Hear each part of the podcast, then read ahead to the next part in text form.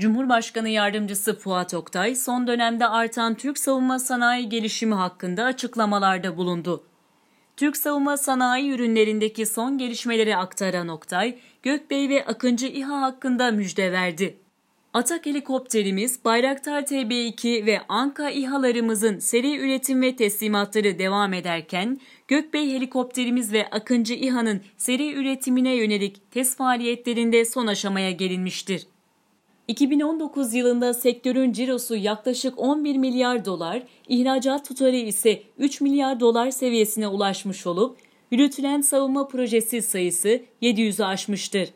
2021 yılı itibarıyla Akıncı, Akya, Karaok ve Atmaca projelerimizde teslimat faaliyetlerine başlamayı, TCG Anadolu'yu envantere almayı planlıyoruz. Türkiye'nin ilk milli hava hava füzesi Göktuğ'da uçak üzeri testlere, ilk milli deniz füzemiz Atmaca'da seri üretim sürecine başlanmıştır. Mini akıllı mühimmatlarımız ile güdüm kitlerimizin üretim, teslimat ve ihracatları sürmektedir.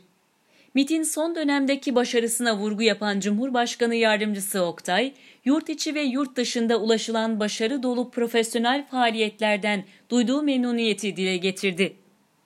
Oktay, MIT başkanlığımızca gelişmelerin doğru ve anlık takibiyle ön alıcı istihbarat üretildiğini, zamanında ve etkili istihbarat çalışmaları yürütüldüğünü, yurt içinde ve yurt dışında başarılı ve sonuca ulaşan operasyonel faaliyetler gerçekleştirildiğini memnuniyetle müşahede etmekteyiz ifadelerini kullandı.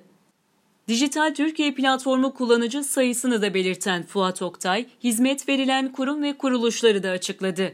Cumhurbaşkanı Yardımcısı Oktay, Dijital Türkiye platformu üzerinde Kasım 2020 itibarıyla 51,5 milyon kullanıcı sayısına erişilmiş olup 691 kurum ve kuruluşa ait toplam 5287 hizmet sunulmaktadır dedi.